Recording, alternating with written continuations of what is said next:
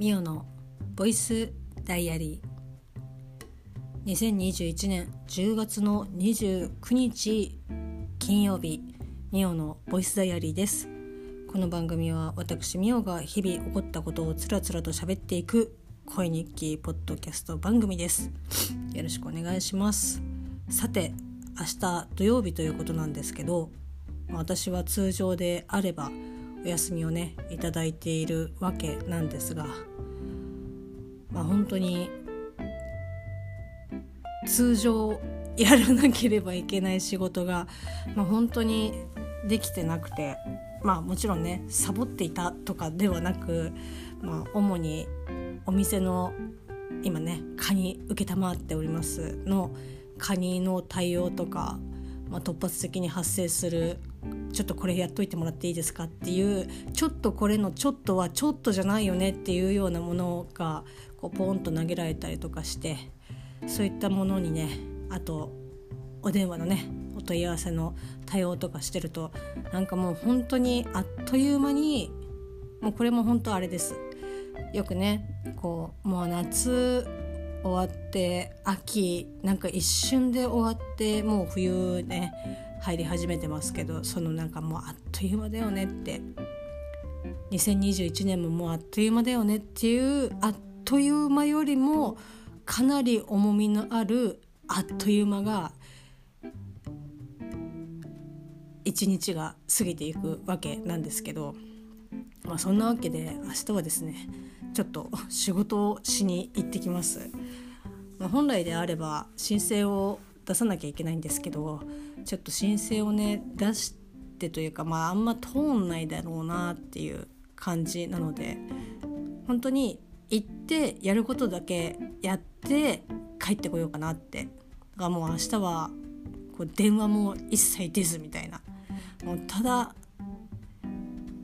納品書の処理をひたすらやっていくみたいな感じのことをね頑張っていこうかなっていうふうに思ってるんですけどまあ本当に今日もバタバタしたあっという間な一日だったんですけど、まあ、先にですね、まあ、月末というのもあって本当に何て言うんですかねまあ一日があっという間ももちろんなんですけど1週間もあっという間だし一月もあっという間ということで忘れないうちにちょっとね喋っていきたいと思うんですけど10月の31日がハロウィンなんですけどこのハロウィンの、えっと、10月の31日がですねポッドキャスト番組「えっと、ハリマグールズ・ギグルズ・ハリー・ポッターの」と翻訳の魔法のですねまあ私がね日頃お世話になりまくっている、まあ、カリちゃんのとかなちゃんがやっているポッドキャスト番組なんですけどこちらが4周年を迎えるということで、えー、この場をね使っておめでとうございます。いや意外と意外とというかなんかもうずっとなんかこう昔からやってる感じがするんですけど何ですかね。なんかあまだ4周年なんだみたいな感じで。で先日ですねこうそういったこう記念日とかっていうのが割とその時間と心に余裕がないと「あ昨日だった!」とかっていうことが、まあ、本当に多々あるのでこれはね本当に 良くないんでしょうけど、まあ、今年はちょっとねいやーって思いながらももう先にカリーちゃんにですね 4周年おめでとうというふうに LINE を送らせていただきまして、まあ、このボイスダイアリーでも忘れないうちに 先にねちょっとおめでとうをね言っていこうかなっていうふうに 思って今喋っておりますけど、まあ、10月31日4周年ということでなんかねいろいろいろいろというかなんかちょっとイベントというかねそのリスナーの方と一緒に、まあ、こうお祝いをするみたいな企画をやってあの立てているみたいですので是非ですねこれをまあ配信するのが10月の30日ですので、まあ、まだねこれを聞いてあちょっと見落としたかもという方は是非ですねあのマグギグのツイッターアカウントの方をね見ていただくと詳細が載ってると思いますのでぜひぜひですね、えーと、ご参加をいただいて、まあ、なおかつあの「ハリー・ポッター」のね翻訳をして翻訳というか「ハリー・ポッター」の翻訳についてこう2人でねこうキャッキャ言っている楽しい番組ですので是非番組の方をね聞いてみてはいかがでしょうかということでございます。はい、いやえー、っととりあえずねその大事なことはもう喋ったのであとはね今日の一日の振り返りをしていきたいと思うんですけどまあ今日ねまあ、仕事終わって帰ってきてでもう安定のというか、まあ、お店に入った時にはもう仕方がないというか、まあ、ちょっとどうにかしなきゃいけないなっていう感じではあるんですけど又助君と帰ってくる時間がほぼそんなに誤差がないというか今までだったら1時間まあ2時間弱ぐらい私の方が先に帰ってきてて、まあ、ちょっとふーって息をついてから、まあ、晩ご飯をね作るなりとかっていうことができていたんですけどもう今こう店に入った日はもう本当、まあ、5分とか、まあ、20分とかそれぐらいしか、まあ、差がないので、まあ、大体ね昨日なんかもラーメン食べてみたいな感じでしたけど今日もちょっとね時間の誤差がほぼないというかむしろ又助君の方が先に帰ってきてたみたいな感じだったんですけどちょっとオリジン弁当でもうお弁当を買って帰ってきました。又助君のね大好きなのり弁をん？タルタル白身フライと、まあ、のり弁。まあねのり弁の話をし始めるとまたちょっとね長くなっちゃうんですけどなんかあのね本当これは品種を大品種を買うことを覚悟で言いますけどのり弁ののりって食べにくくない？私だけ？あの上にご飯に合うおかず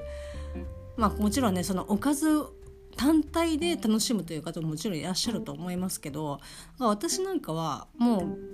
おかずに白米がセットで1個みたいな 感じなのでそうなってくるとこうね海苔がねご飯を食べるっていうかご飯を取るのになんかすごくねこう邪魔をしているというかあーなんかでこうなんかねのり弁の海苔のね扱いがね未だによくわかんないんですよね。だから大体剥がしちゃう。剥がしてそのまま食べるみたいな。まあ海苔単体はね全然美味しいですしそのご飯も美味しいですしおかずも美味しいんですけどなんかねご飯の上に海苔乗っかってるとすげえ邪魔だなっていう風に海苔は好きですよ。そこは強く言っときますけどなんかね海苔弁の海苔のちょっと処遇というかね取り扱いをちょっとうーんなんか知りたいなっていうふうに思ってたりとかするんですけど、まあ、そんな感じでですねのり弁を買って帰ってきて食べてで、相変わらずダーツのねあの試合をダーツの、うん、ダーツの試合を見ながらご飯を食べていたんですけど、まあ、そのオリジンがね私の最寄り駅のすぐ近くにあるんですけど、まあ、もうじゃあオリジンで買って帰ろうとかって思ってこうバーってオリジンの方に向かっていくとですね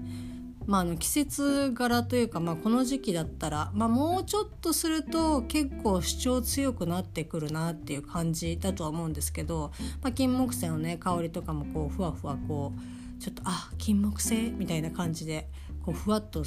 匂いっていうかね香りが香ってきたりとかしますけど、まあ、それを消し飛ばすぐらいああ来たなっていうのがまあイチョウですよ。銀杏で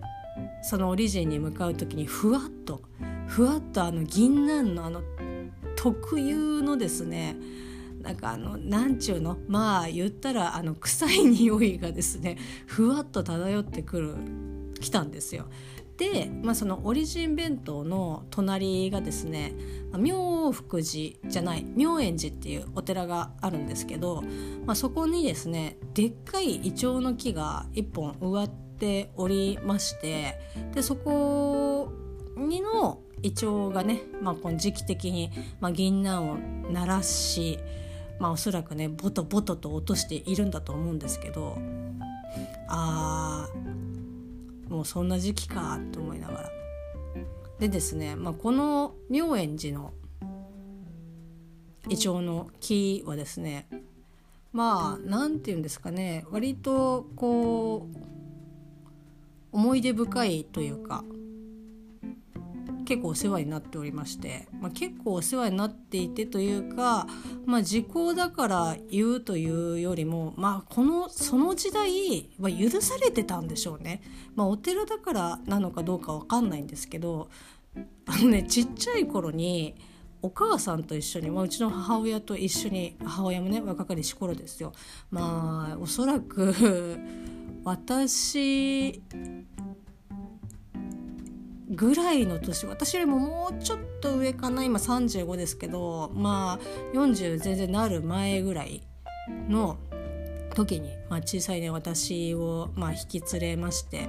まあ、もちろん私はもう歩行も可能である程度ね自我も芽生え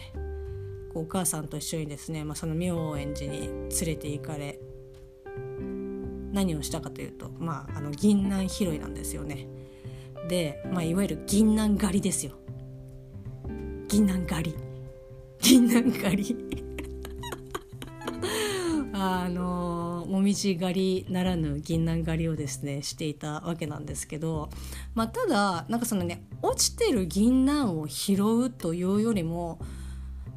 まあ多分落ちる手前だと思うんですよね。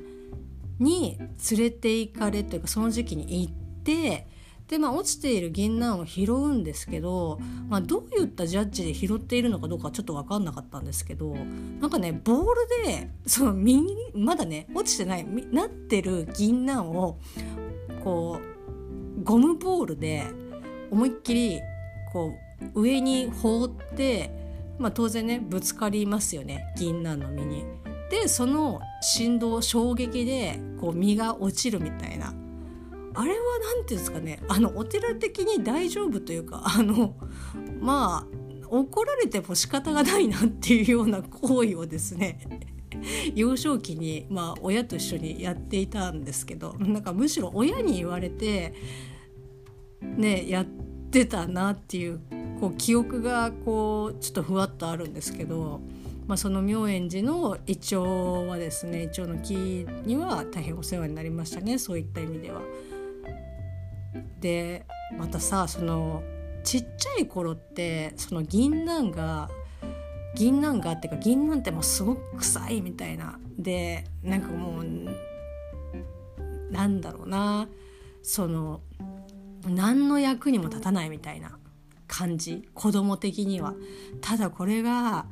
その大人になってね飲みに行くようになってあの銀杏をこう一って塩振ったやつ食べた時にえなんかもう本当に同じものなのかっていうぐらいどちゃくそ美味しいんですよね。であの銀杏ってあんま食べ過ぎると良くないみたいですけど あの本当にあこんなに美味しいんだみたいなそれまで結構銀杏そうねいったやつとかってこう誰かが食べてたりとか、まあ、それこそ茶碗蒸しとかにね入ってたりとかしますけどやっぱりこうイメージはあの臭い実っていうでその臭い実の中身っていうこう印象だったので絶対美味しくないだろうっていうふうに思って、まあ、ある程度その外でねこう誰かと食事したりとかこう飲みに行く年齢になってもやっぱ手は出さなかったんですよね自分から「いや銀なんでしょ」みたいな。マジで食べんの？っていうような感じだったんだけどなんかある時ですねなんかそのみこし帰りの時に、まあ、ちょっとみんなで飲みに行った時にまあその銀杏いったやつこう注文してて食べたら「えめっちゃうまいんだけど」みたいな。むしろななんであの あんなに臭いのっていうような感じですけどなんかねラジオで一回なぜあの実があんなに臭いのかみたいなだってねそのついばんでもらわないとね実としてはというか木としては意味があんまりないので。ね、どうなのかなって思いますけどなんか確かに理由もなんかあったような気がしましたけどまあそんな感じでですね銀杏狩りを幼少期にねやっててなんかそんな思い出がこう銀杏のあの実の匂いを嗅ぐとああそういえばなんかあの銀杏取ってたなっていう。取ってたっていうかまあうん窃盗？ねえ分かんないですけどちっちゃかったので、まあ、そんなね幼少期を過ごしましたけどまあそんな親にして子も子ですよ。まあ、あのもうちょっと大きくなってからもうお友達と一緒に2人であのねお友達だけでこう遊ぶような年頃になってからですね、まあ、あの近所のえ、ー、とまあ一軒家あまあおじいちゃんおばあちゃんとかが住んでたんですかね。なんかそんなこう古新しい家ではなかったです。なんか割とそこそこ古いような家の敷地内に柿の木がなってて。でその柿がですね塀を越えてもう枝がねその塀の外に出ちゃってて。でもまあ実はね当然鳴らすんですけど、まあ、友達と一緒にその塀から出たあの柿をむしっては食べでこれまたひどいのがその美味しい柿とそうじゃない柿があってでもう食べてみないと分かんないというかその目利きができないのでで柿って目利きできるのあれって。なんかあこれは渋柿だとかあこれはなんかいいぞとかっていうのって見た目で分かるもんなの。ぜんどうなんだろうね。なんか食べてみてあこれはプみたいな感じだと思うんですけど、まあ、あのちっちゃい頃もですね柿をあのもぎ盗んでは 食べてあ美味しい美味しいって食べながらじゃあ次もって言ってで食べてまずいと なんかそのその場に叩き捨てるっていう。ことをねやっておりましたね。でその叩き捨ててた敷地が駐車場まあその何て言うんですかね貸し駐車場みたいな感じだったのでまあおそらくですけど清掃の方がいるとかっていう感じでも多分なかったと思うので、まあ、こう叩き捨てられた柿は鳥たちもしくはアリンコたちがねこう処理をねしてくれてたのかなと思いますけど、まあ、それもね今思えばよく怒られなかったなというか見つかったら普通に怒られてるなっていうようなことをですねやっておりました。まあ、ただ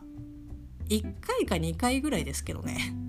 まあ、そんなその柿もね大量に食べてじゃあ明日も食べに行こうみたいな感じにはさすがにならなかったしなんかその行為をやっていることが楽しいっていう感じだったので、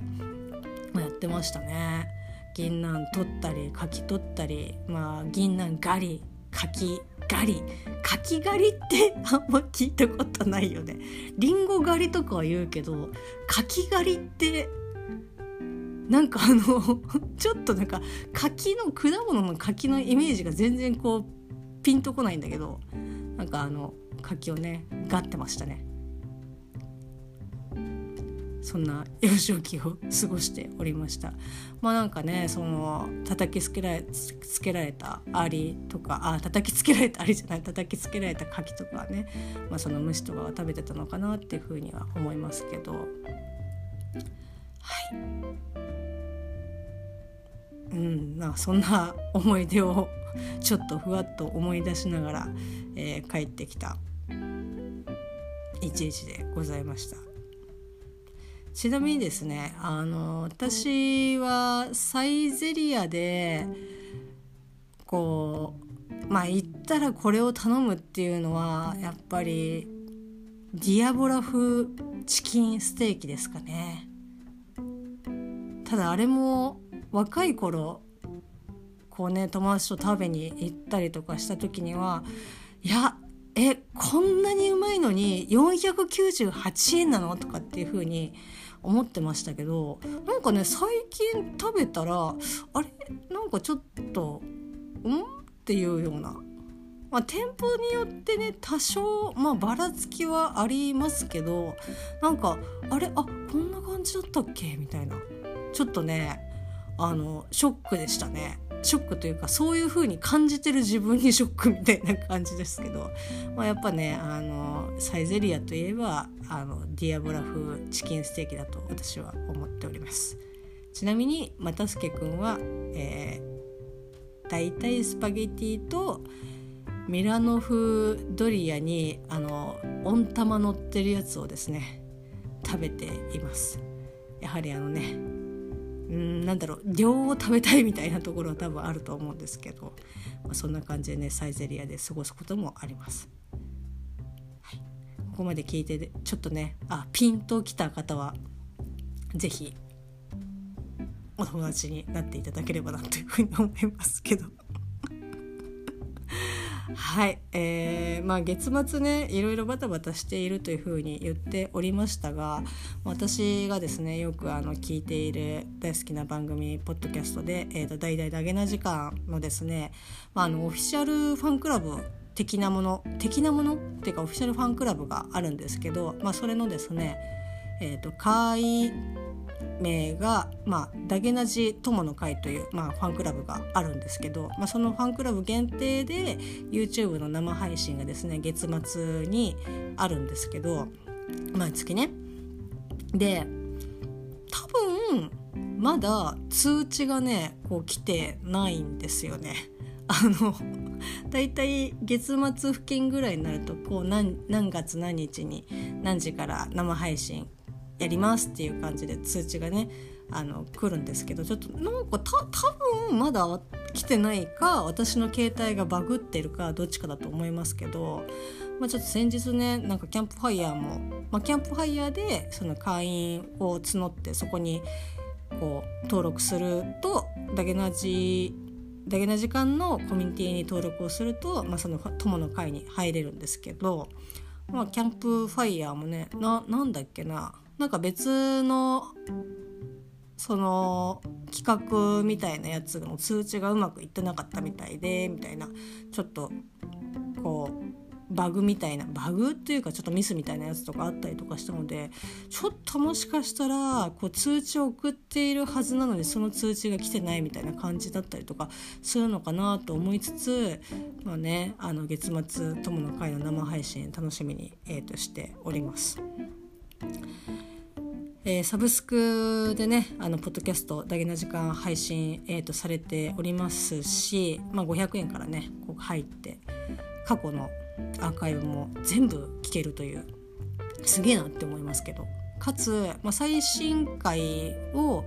えーと1週間えー、YouTube の方で無料で配信をしたりとかするんですけど、まあ、その中にですね、まあ、今回のまあちょっとね喋った中でちょっともうなんかわざとらしいなっていうような感じで ちょっといろいろね ああこの人だけな時間聞いてたんだなってあの回聞いてたんだなっていうのがねちょっとなんか分かっていただけたら嬉しいなと思いますし私のね大好きなこう結構あもうこの回はエピソード保存だなとかっていう回がやっぱいくつかあるんですけど、まあ、その中に、まあ、今回はねガリがちょっとランクインしたかなっていう感じでございます。ぜひですね、ダゲな時間ポッドキャストもそうですし、まあちょっとね、えっ、ー、と、ポッドキャストサブスク登録する前にお試しで聞きたいよという方は、まあ、ポッドキャスト自体も2週間、あの、無料、あ、無料じゃないや、あのお試し無料ですね。無料でお試しで聞くこともできますし、まあ、さっきも言いましたけど YouTube でねちょっと聞いたりとかすることもできたりとかするので是非ですねそちらの方もなんか聞いていたマグギクと合わせて聞いていただければなというふうに思います。はい。なんか今日はちょっと思い出というかまあ、日の振り返りというよりも一日で起きたちょっと起きたことから昔の話をした感じの回でございましたけどまたね明日も喋っていきたいと思います。それではまた明日。